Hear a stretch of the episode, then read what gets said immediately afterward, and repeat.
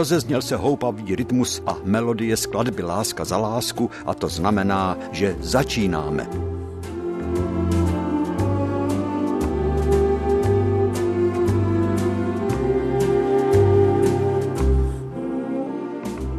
Vítáme vás, vážení. Dobrý den, dobrý, ahoj, ahoj, ahoj,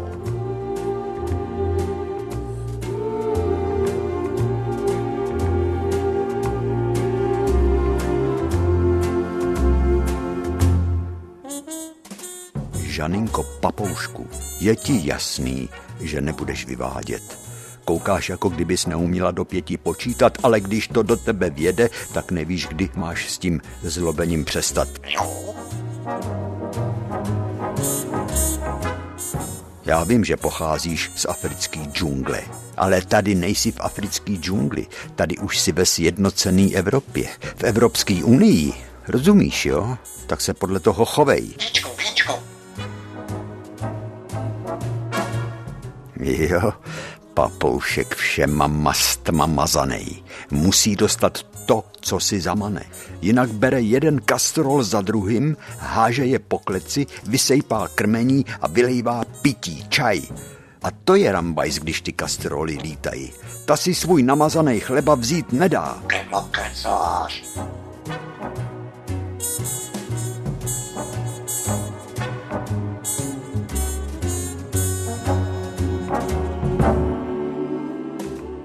Bylo přece pořekadlo.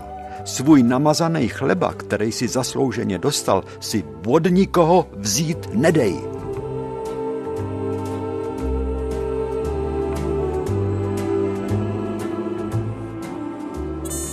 A nezačínej, ale jestli tě někdo nespravedlivě praští, dej mu jednu taky.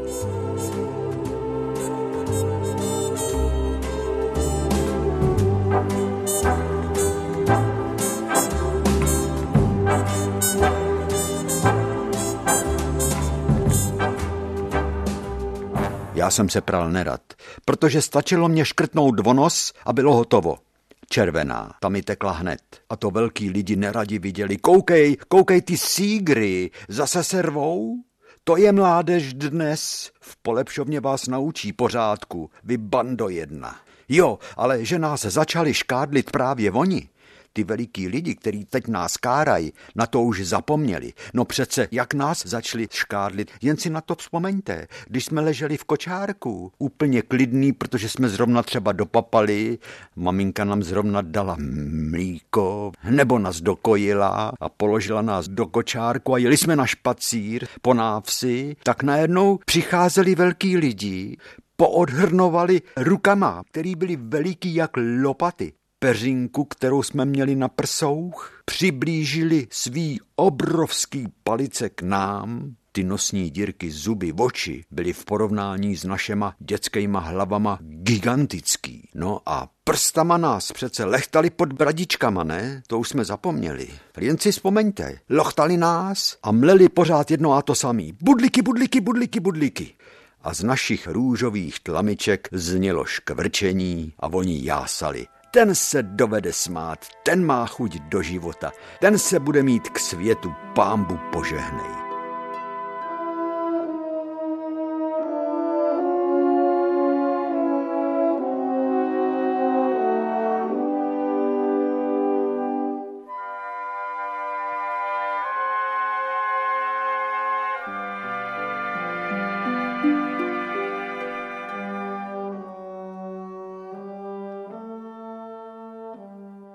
Teď čas od času k naším hrudím skloní hlavy lékaři. Budliky, budliky, budliky už nedělají a poslouchají tlukot našich věkem znavených srdcí.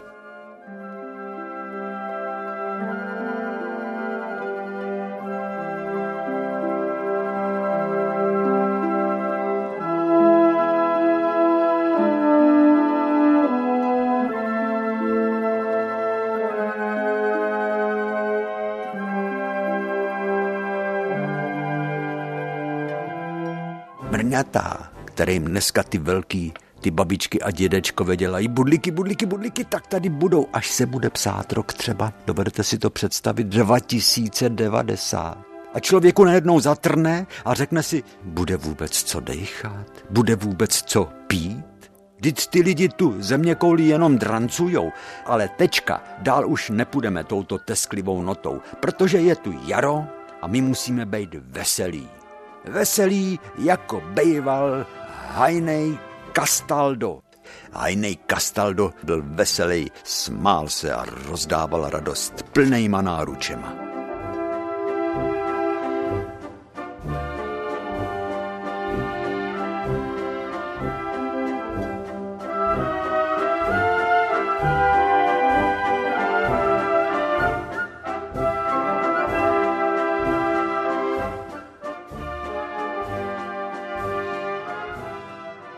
Hajný Cascaldo, nebo Castaldo, Castaldo, ale to je jedno. Hajný ozdoboval naše dětství. On si přicházel do vsi, když se mu zachtělo. To byl chlap v plný síle, bodrej, dobře rostlej, usměvavej, hezky oblečený, s kloboučkem na hlavě mysliveckým. Lesnická uniforma tam mu teda sedla.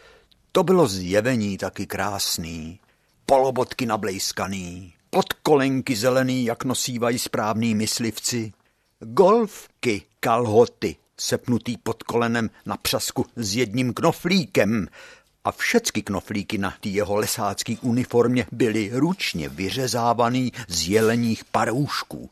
A šosy měl lemovaný tmavší zelenou látkou a kapsy, klopny na kapsách měl lemovaný límec lemovaný a zdobený těma knoflíkama a za kloboučkem měl jen tak, jako když spadne z nebe, ozdobný péra. Papoušek začal řádit. Ty si myslíš, že když tady budeš vrčet a houpat se na uzlu, že se stane z tebe celebrita, že o tobě budou psát bulvární deníky? Na to si dej holka pozor jak na mě kouká vážným okem a už přestala. Slyšela si, co jsem vyprávěl o hajným Kastaldovi? Jo. Ten přicházel do Pavlíkova a měl dva jezevčíky, dva pejsky a jmenovali se dívčíma jménama. A boty někdy měl sice polobotky, ale hlavně nosil boty šněrovací s protektorama dole, protože přece jen z toho chlumu od těch samot, který leželi až dole v chlumu u Rakovnického potoka u trati, to bylo do Pavlíkova daleko a on musel procházet lesama a polníma cestama a někdy i blátem a prachem, tak na to musel být vybavený do terénu. No.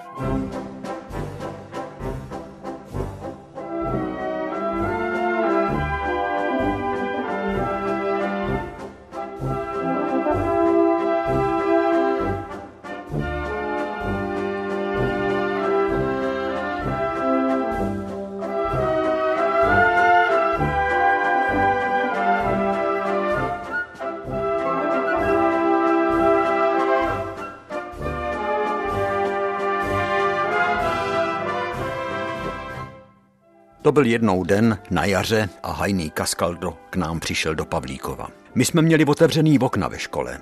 Až do třídy bylo slyšet drkotání vozů. No, byla nakonec pod oknama školy dlažba silnice.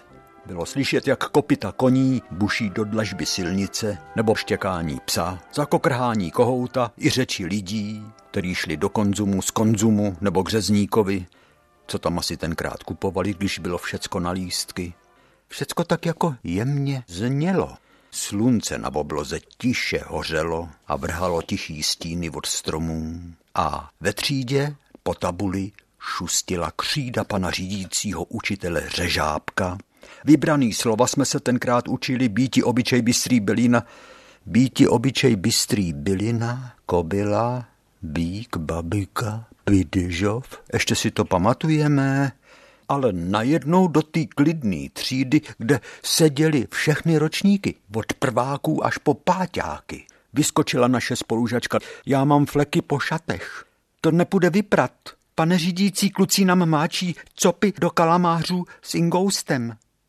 Tak honem rychle pan řídící, belík vody, houbu, hadr na mytí tabule ještě zavolal svoji ženu, aby pomohla mejt holkám ty copy a ty fleky na těch šatech. No vy si to vypijete, všický poznámku a budete klečet celý odpoledne s přepaženýma rukama a na nich budete mít pravítko. Takhle to řekl pan řídící, protože přísnost musela být. A najednou někdo k našemu strašnému zděšení řekl, je, co to tady leze po lavici a tady taky. Kdo tu má vši? Drobeček Justínka, taková holčička s malou bradičkou, s velikejma smutnejma očima. Justínka bylo dítě chudejch pomocníků, který bydleli někde ve sklepním bytě na statku. No, ani jsme se na ní nezlobili, zvlášť, když pan řídící řekl a všichni domů máte vši, musíte přijít do školy, až budete odvšivený. Řekněte to doma, že máte vši. Jestli máte všiváky hřebínky, Pamatujete si na všiváky hřebínky, jak měli tak uzoučký mezírky, že se vyčesávali těma kostěnejma všivákama hřebínkama z vlasů, nejenom vši, ale i hnidy. No to je dneska téma. Žando, co tomu říkáš? Ona mlčí, je jak zařezaná. Ještě si musíte vyprat hlavu a namočit si v petroleji. No jo, petroleji, ono se to řekne. Tak jděte a bude kontrola za dva dny. A s váma, který jste namáčeli copy svým spolužačkám do Ingoustu, si to potom vyřídím. A my jsme se rozběhli domů.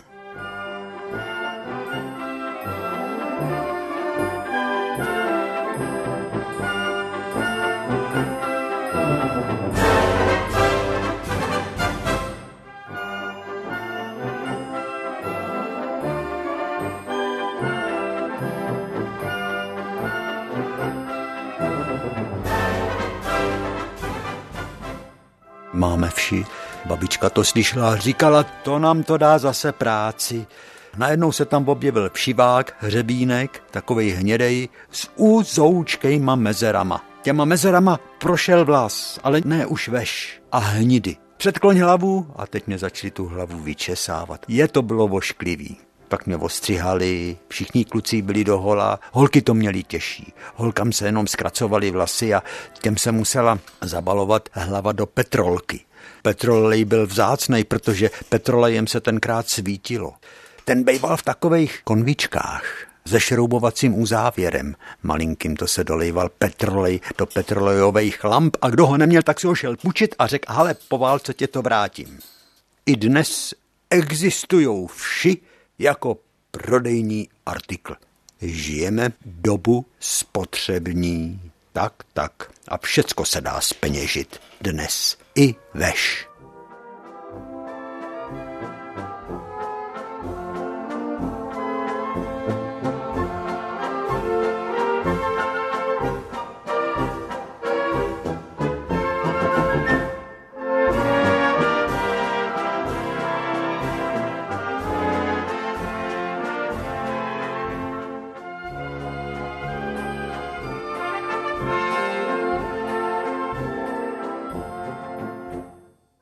Musíme se vrátit zase zpátky k tomu rybníku, kde všecko bylo vidět dvakrát celý svět. Jednou to bylo opravdický, po druhý se to zrcadlilo v hladině rybníka a zvlášť ten svět byl krásný, když byl slyšet pískot, pískání pochodu Castaldo a zvonivý klepání bokovaný špice hole.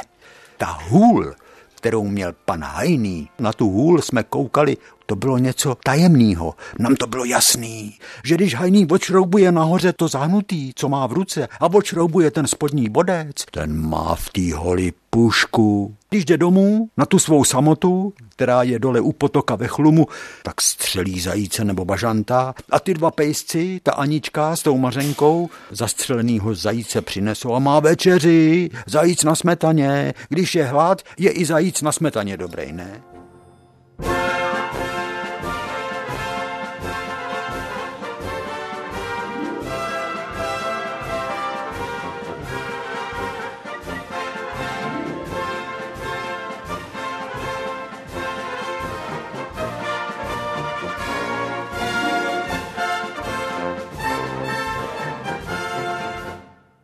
Pan Hajný byl pro nás tajemný, stejně jako artista a žonglér Mr. Willows, který na návsi vystupoval na nataženém laně bez ochranné sítě. Jezdil potom laně i na kole a na bíle nalakovaným stožáru dělal takový kusy, že se třeba pověsil za něco, co vyselo na takový štangli, tak do toho se zakous a za zuby vysel a točil se kolem svý osy. To jsme si říkali, to snad není možný.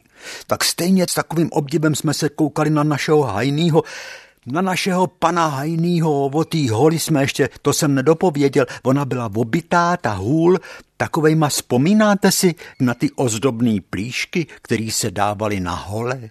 Ty se zatloukaly mosaznýma hřebíčkama, to všecko bylo takový hezký předválečný takový oválný plíšky nebo všelijak ozdobný plíšky, kde byl třeba boubín, tak tam byla silueta vrchu boubín, blaník, hora Říp tam byla, nebo město Náchod, Karlovy Vary, Kolonáda, Mariánský, Františkovy lázně, Praha Petřínská rozhledna, Praha Hradčany, zámek Konopiště, zámek Hluboká, Orlík, křivoklád, o tom ani nemluvím, to jsme měli my kluci z Pavlíkova všichni, protože na křivoklád to bylo kousek.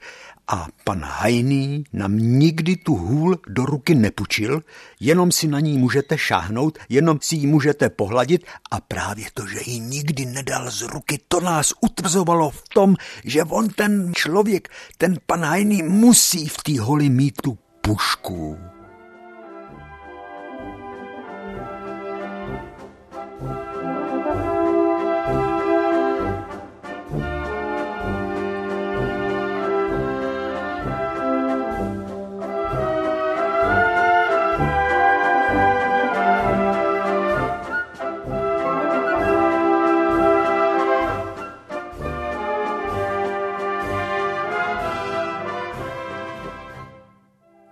Tvář pana Hajnýho se mě vrila tak do paměti.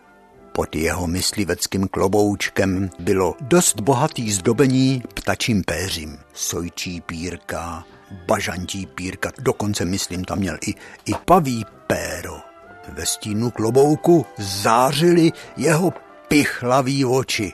Těch očí se ženský báli. Vykroužený, malý, ale smyslný rty, měl zarudlý tváře, i zátylek měl zarudlej. Chlapi takovýmu zátylku říkají ovar.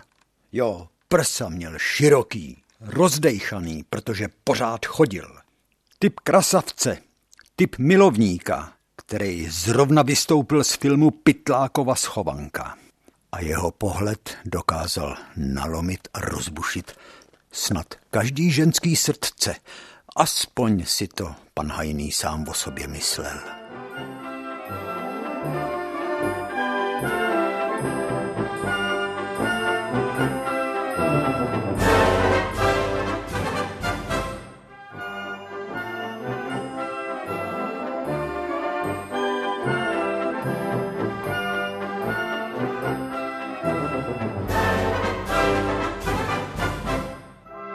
Pozorovat Hajnýho, to bylo hezčí než představení pavlíkovských ochotníků v hospodě u Jirkovských. Přicházel, přestal pískat kaskaldo, viděl skupinku ženských třeba před konzumem, tak spustil vás, ženy já mám tak rád. Jako z pitomý operety. Ale oni ženský najednou zjihli, čekali, co se bude dít. Ono najednou z toho chlapa, oblečenýho do zelený lesácký uniformy, se stal jakoby kohout, který kroužil kolem hejna svých slepic. Tu řek něco pěkného všem, oni mu říkali, buď Emíle, nech toho, nebo dejte pokoj, no a nebo se tu přiklonil a zašeptal něco třeba paní Kepartový, nebo paní Pospíšilový, nebo zase Elišce Černý, a ženský se čepejřili, dělalo jim to dobře a Emil se jen zubil a byl šťastný, protože viděl, jak ty ženský tu hru s ním hrajou. Dej pokoj, dit nás ještě skazíš, podívej, jak se červenáme, jdi za mladšíma. To ne, já dobře vím, říkal Emil, já dobře vím, že čím starší slepička, tím lepší polívčička. A ženský se zase chechtali Zase něco Emil šepnul třeba paní Kapounový, Lojzině a muselo to být něco moc pěkného, když paní Kapounová stála chvilku s vyvalenýma očima a pak vzkřikla, že se nestydíš, máš tak hodnou ženskou doma. A zase řehot ženských a křičeli Emíle, Emíle, ty si a dávali mu různý zvířecí jména. Dej už pokoj, on jenom kecá, teď ho znáte a skutek utek, řekla paní Hendrichová, protože je to jasný, pes, který štěká, tak nekouše. Ale pavlíkovský chlapy takový hrádky neviděli rádi. Ty nám ty ženský tak rozdivočíš a pak klidně odejdeš na tu svou samotu, tam dolů do chluma a co my s nima tady? Ženský se přidali a říkali, počkej, až tu tvou hodnou lídu potkáme, tak jí to všecko řeknem, ta tě prožene faldy. Ale Emil se jenom smál, pak si začal pískat ten svůj pochod, smeknul klobouček, pozdravil uctivé koření mé dámy a šel dál. A ženský říkali, je to jako velká voda, ten Emil.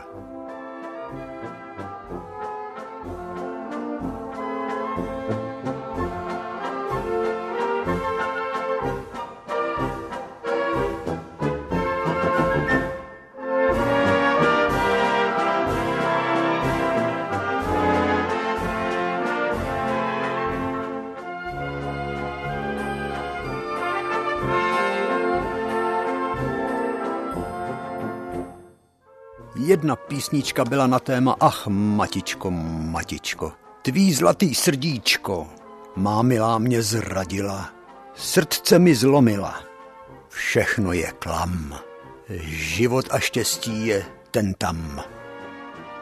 Teď vám něco řeknu. To my jsme si z pana Emila Skleničky udělali pana Hajnýho. On totiž vůbec nebyl hajnej. Emil Sklenička Šel ráno do práce s bandaskou, dělal vlak vedoucího, přišel od dráhy, neslík si jednu uniformu Eisenboňáckou, převlík se do uniformy druhý, lesácký a byl z něj pan Hajný. A my kluci jsme na něj koukali s obdivem. Jo, nádražák, vlak vedoucí, Emil Skleníčka. My jsme si ho přebásnili na Hajnýho Kaskaldo. Ten žádnou pušku v té holi neměl přece. To jsme si všecko vybájili.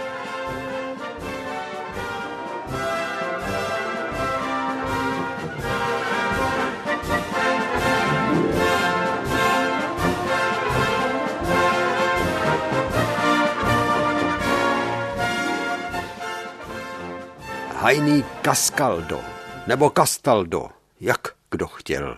Hajný byl myslivec a myslivost byla jeho stejná, ne větší vášeň, než dělat vlak vedoucího. Emil Sklenička miloval lesy, jejich vůni, žár pasek, vůni jahod na pasekách, šum stromů. Miloval lesní ticho, západy a východy slunce. Miloval ty svý dlouhý pochody, tu chůzi lesem a polmi, ze samoty z chlumu až do Pavlíkova, daleko, z kopce do kopce. Emil měl rád život a kdo ne? Emil jedno tělo, jedna duše, s lesem.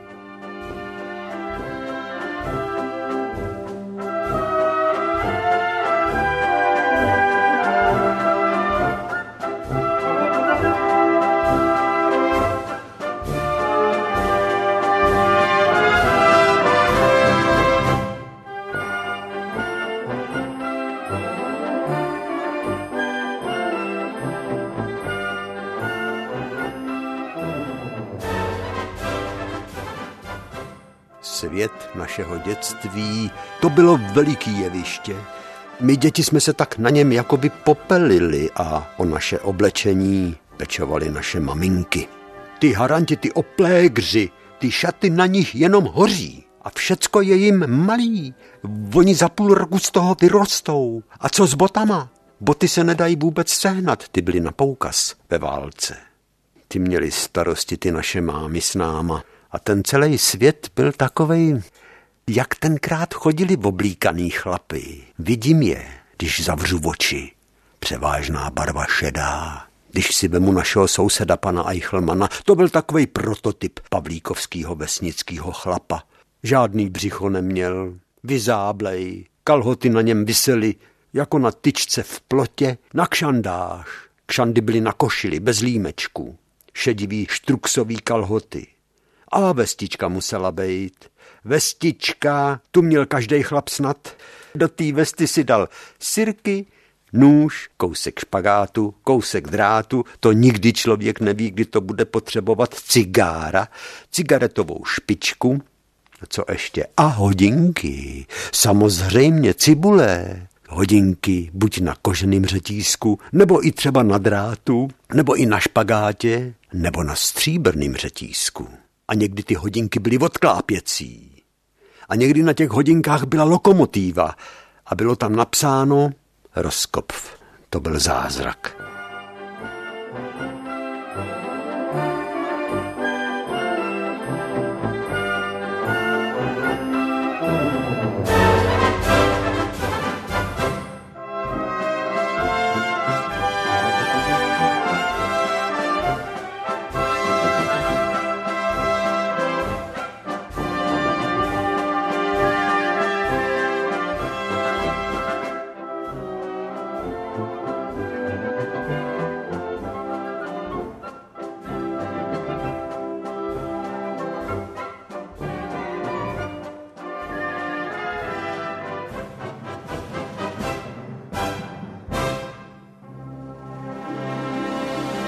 No a kalhoty byly dole otřepený.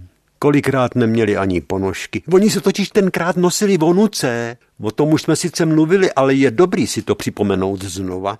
To skoro nikdo ponožky nenosil, protože se balili nohy do vonucí. To se rozložila vonuce, hezky vonící, vypraná, ta noha se do té vonuce položila Napříč ta vonuce ležela šikmo, ne do pravýho úhle a ty cípitý vonuce se hezky, do těch cípů vonuce se zabalila noha a ta byla jak v peřince, protože ty bagančata byly těžký, byly prodraný, hlavně kde byly malíčky, až na špičkách taky. To švédské part opravoval do nekonečna, tam dával záplaty. A taky boleli kuří voka, vzpomínáte si? To byli pořád lapálie s kuříma vokama. Kolikrát já jsem viděl chlapy, i ženský, který seděli a měli namočený nohy v horký vodě v lavoru. A potom žiletkou si kuchali kuří voka. Ale běda, když někomu ujela ruka a do toho malíčku se a ona tekla krev, ona šla špatně zastavit z takového blbě naříznutého kuřího voka na malíčku. To byly lapálie. A to se potom dávají v obklady z bylinek, obklady z mořské cibule nebo z arniky, taky je, je to všecko jsme viděli. To byl ten starý krásný svět a ženský, jak chodili oblíkaný, oni měli od toho povětří, od slunce, od deště, od větru tak vyšisovaný šátky na hlavách, šaty, ve kterých chodili, zástěry, který měli vždycky kostkovaný, puntíkatý, kytičkovaný šaty nebo zástěry. Takovej to byl něžně barevný svět, vybledlý do růžova, do světle modra, do šeda, ty látky starý bavlněný. Možná, že to byly ještě předváleční látky. Taky chodili na boso v těch bagančatech, totiž na pole, když se chodilo na vesnici, tak se tam vždycky nosilo to, co bylo určené k dotrhání. No ale nemyslete si, to se potom nevyhodilo. Z těch hadrů se pletly takový koberce do dlaždičkových předsíní a nebo se to použilo na strašáky, kde bylo třeba makový pole nebo slunečnicový pole, nebo se takový strašák vstyčil v koruně třešně a plandali rukávy od starých kabátů, košil, sukně tam byla, aby se špačkové co nejvíc báli.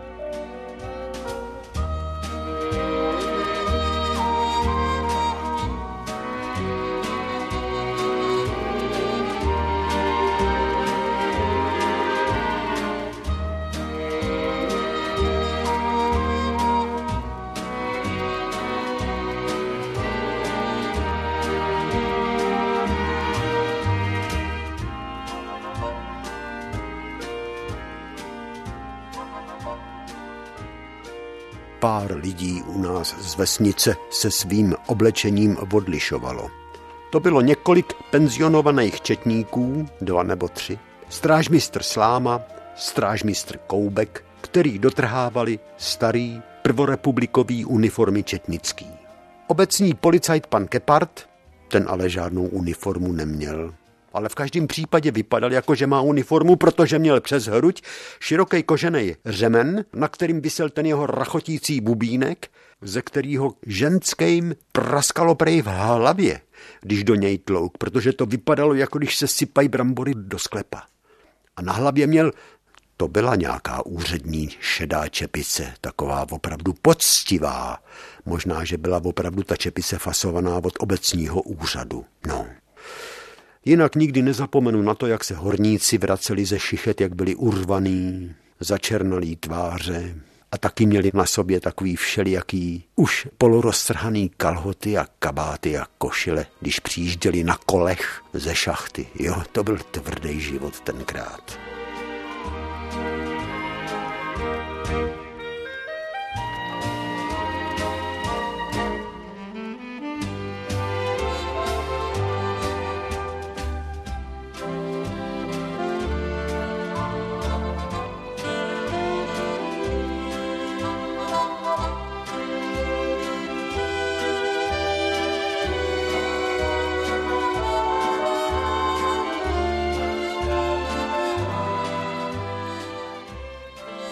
Jako kdyby to bylo včera.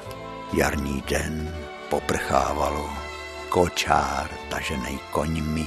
Ruda Jirkovský, syn hospodskýho, pana Jirkovskýho, takovej krasavec, jako taky filmový herec. A vzal si, to byla snad nejkrásnější žena z Pavlíkova. Ona byla od někud, tady od Berounky, z Černošic nebo tam od někud. A teď se blíží, kočár měli svatbu v Rakovníku.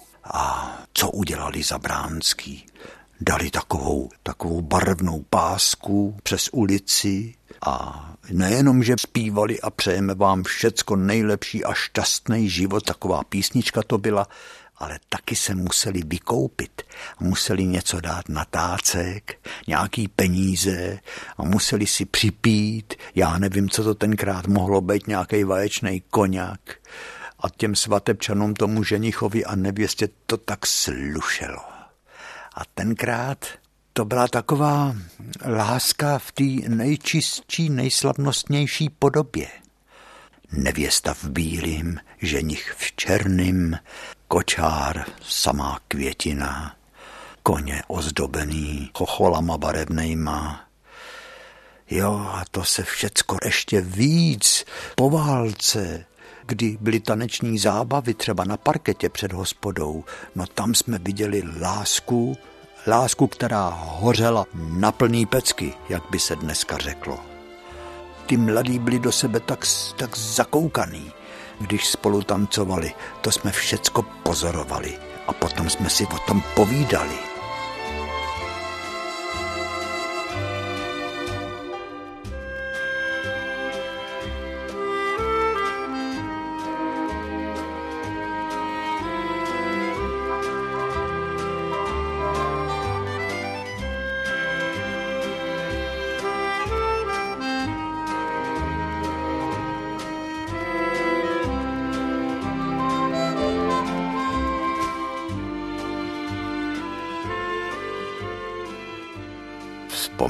Vzpomínáte si, jak se objevovali hlavně na jaře, na určitých místech, na zdech, křídou namalovaný srdce a v těch srdcích buď celá jména, třeba Jitka a Mirek, nebo Jl a Mč.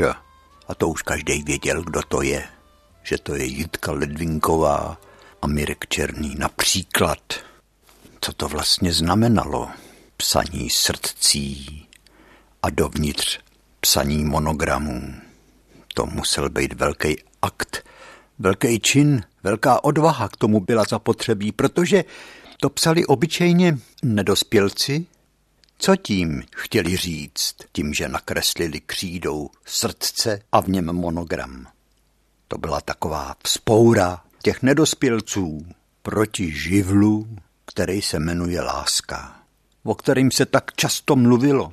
Ten živel byl v nás, skrytě doutnal, často vzplanul v takový tajný, neopětovaný lásce, v lásce platonický, Třeba k hezký paní učitelce tělocviků. A zníčko, jdeme po synku. K našim holkám v Pavlíkově. Nebo k holkám, když jsem chodil na měšťanku. To byla třída plná hezkých holek. Alenka Čermáková, Jirka Hartlová, jej, jej, jej, tam bylo Mařka Hinkojc. Nikdy naše lásky těm našim holkám ve třídě nebyly opětovaný. Co by jsme za to byli dali?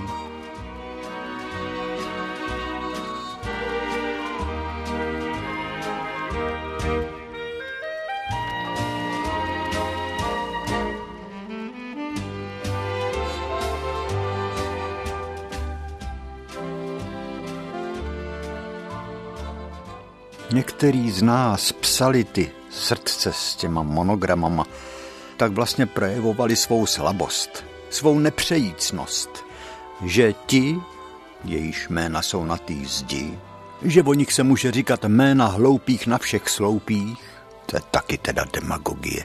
On to tam na někdo napíše a potom se jim směje, že vaše jména jsou tam napsaný a říká se, že jména hloupých na všech sloupích, no.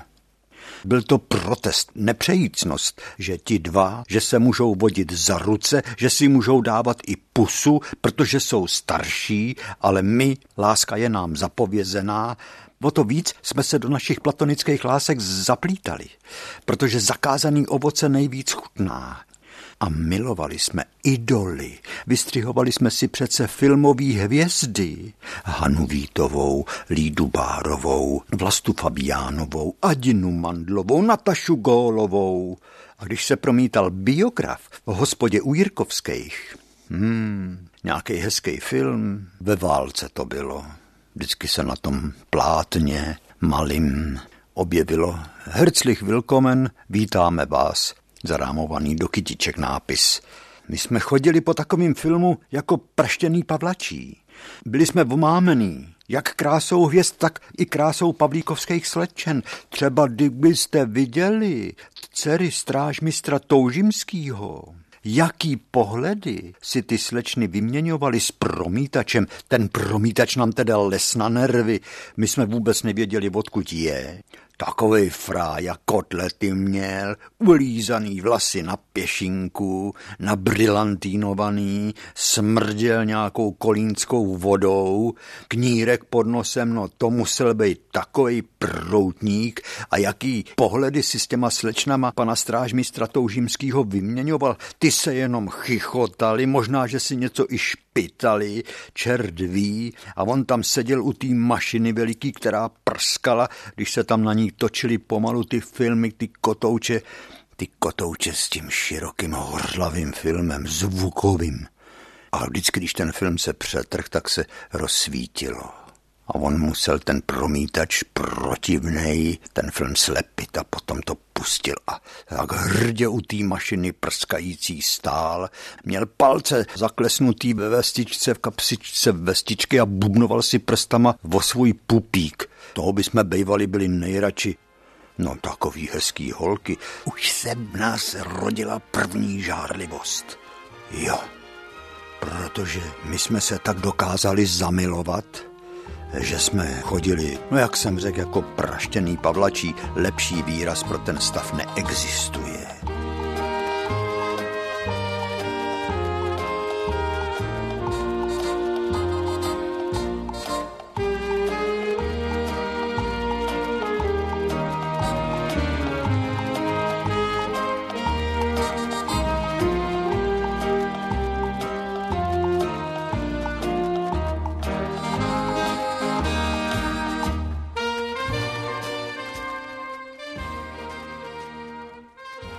Vrchol všeho bylo, že jako hladoví psi mlsný, to už jsme chodili pohromadě my klucí. Ten, kdo to psal a kdo dělal ty srdce, ten se nikdy nepřiznal. To je zajímavý. Ale potom jsme se dali dohromady a víte, co jsme dělali? To když teď si na to vzpomenu, tak se ještě teď musím chechtat a zároveň stydět. Protože tomu velký lidi říkali, už se jim zapalujou lejtka. No, my jsme stříleli z praků, pouštěli jsme čouďáky, koupali jsme se v rybníce dohromady s husama, Hráli jsme volejbal, to si vzpomínám, jak rádi jsme chodili na Pavlíkovský hřiště, kde byly malý břízky vysazený. A v takových jako teplých večerech jsme tam hráli volejbal, než zapadlo sluníčko s našema holkama. To bylo hezký, když každý dotek, když jsme se mohli dotknout vzájemně, tak měl cenu zlata.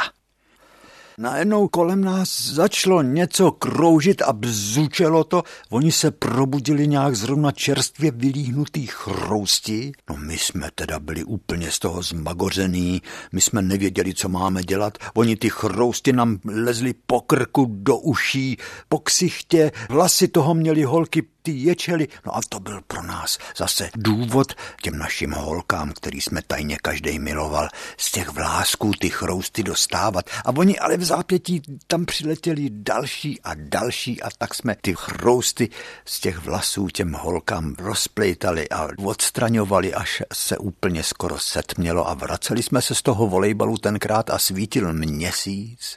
Obloha byla plná hvězd a ty holky nám byly vděční za to, že jsme je zbavili zbavili těch chroustů. U nás u kluků to, to jsme si jenom takhle v hlavu přejeli a ty chrousty jsme hladce smetli, protože jsme měli krátký vlasy, ale holkám, když měla některá nějaký účes nebo cop, hm, no to bylo docela zajímavý s těma chroustama. Na to jsem si teď zrovna vzpomněl. Vidíte, když se člověk totiž vžije do té doby. Žando, přestaň kecat blbosti. Kecáš. Já mluvím pravdu. Ty kecáš, když říkáš, že seš orel. Když se člověk vžije do té doby, tak najednou mě napadly chrousti. Tenkrát totiž bylo chroustů, to bylo úžasný.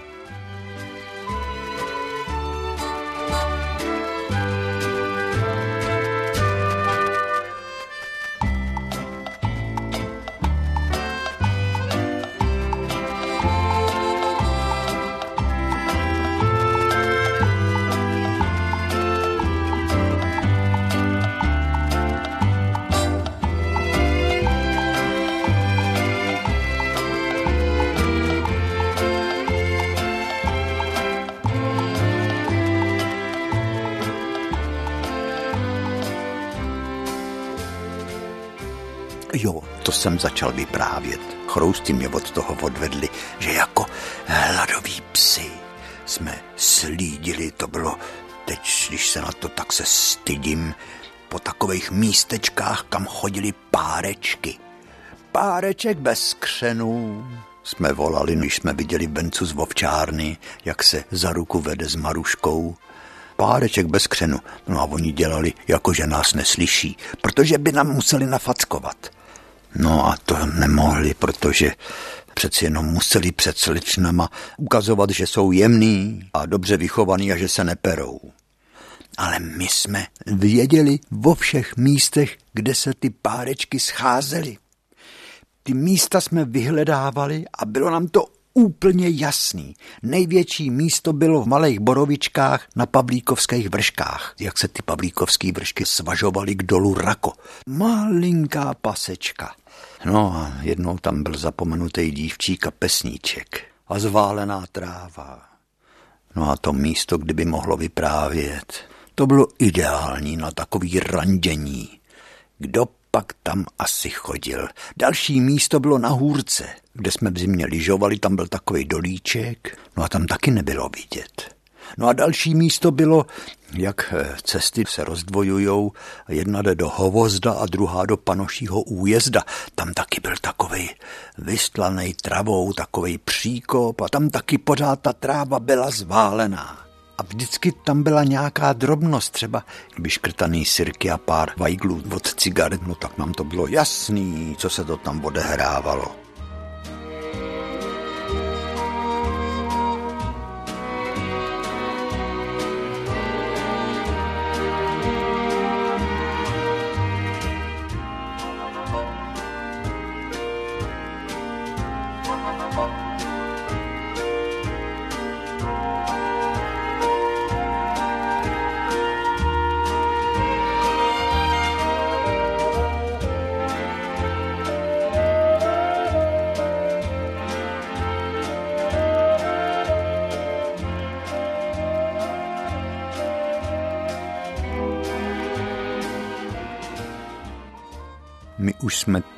Chtěli randit, taky se vodit s holkama za ruce a, a líbat se. Nepospíchej, nás poučovali velký kluci.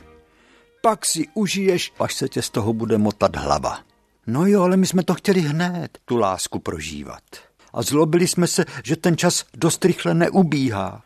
A už jsme se nemohli dočkat, až se objeví srdce. V těch srdcích budou i naše monogramy, naše jména.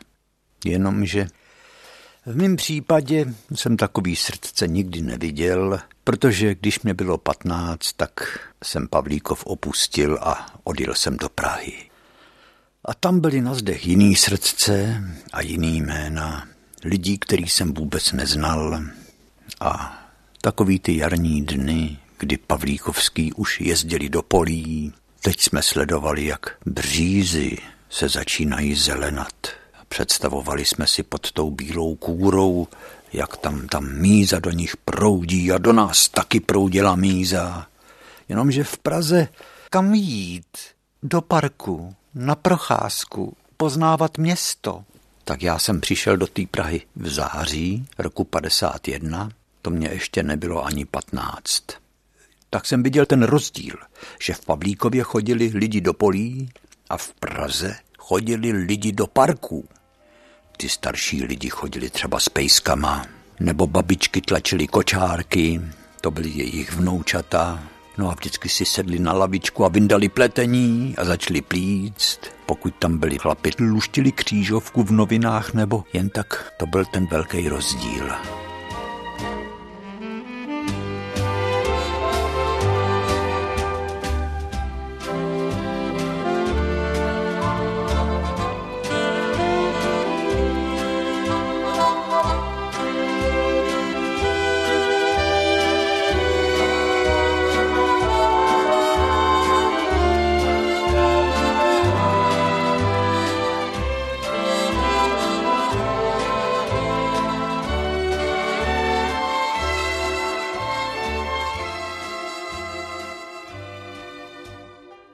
Žando, co tomu říkáš? To jsme toho dneska semleli, viď? Mazlíčko. To byste jí měli vidět, jak poslouchala. Ani slůvko jí neuteklo, papouškovi. Co se to asi v té její hlavičce papouščí odehrávalo, když tady slyšela ty příběhy o křídou nakreslený srdce na plotě. No jo, ale ty naše křídové kresby první dešť umyl přece. Teď už se srdce křídou malovaný vůbec nevidí. Jo, takhle posprejovaný zdi, který nejdou umejt, to se vidí. Ten, jak se tomu říká odborně, vizuální smog. To je poničená Praha. To mě vždycky zatrne a přijde líto, že i v okna v metru jsou poškrábaný nějakýma ostrýma kamenama. To jsem viděl i v New Yorku. Já nevím, co, co ty mladí, čím jsou posedlí. Oni krásnou tabuli drahou, poškrábou veliký písmena, vydrápou. A nebo se někdy tak zřídka kdy objeví nápis na silnici třeba, nebo na nějaký zdi. Miluji tě, Iveto, miluji tě, Terezo, miluji tě, Báro.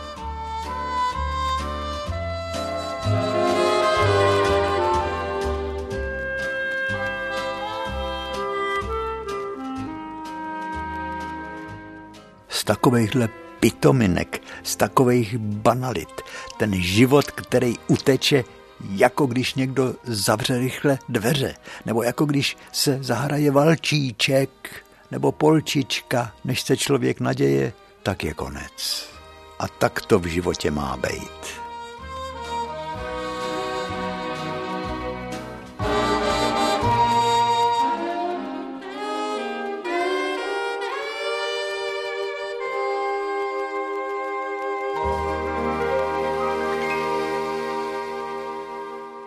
Láska, která vždycky tak jako zvlášť na jaře rozkvete, dává životu krásu.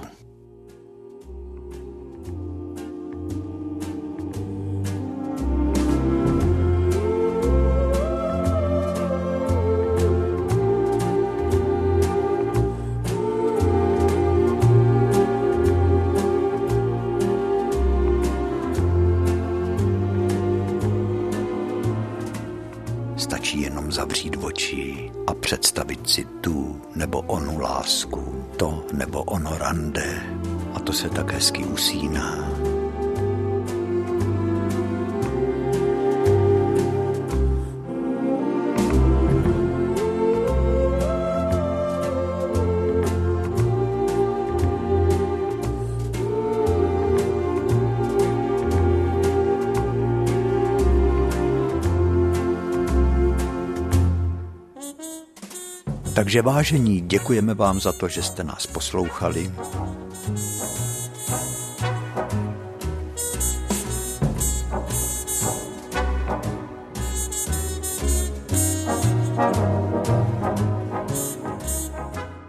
Děkujeme vám za vaše dopisy.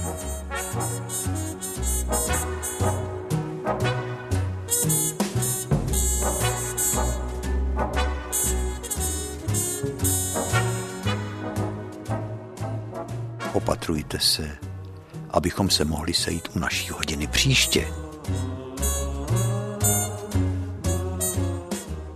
Ahoj. Dobře si to řekla, Žaninko. Já jsem opik Ano. Ty jsi chytrej papoušek. Ahoj.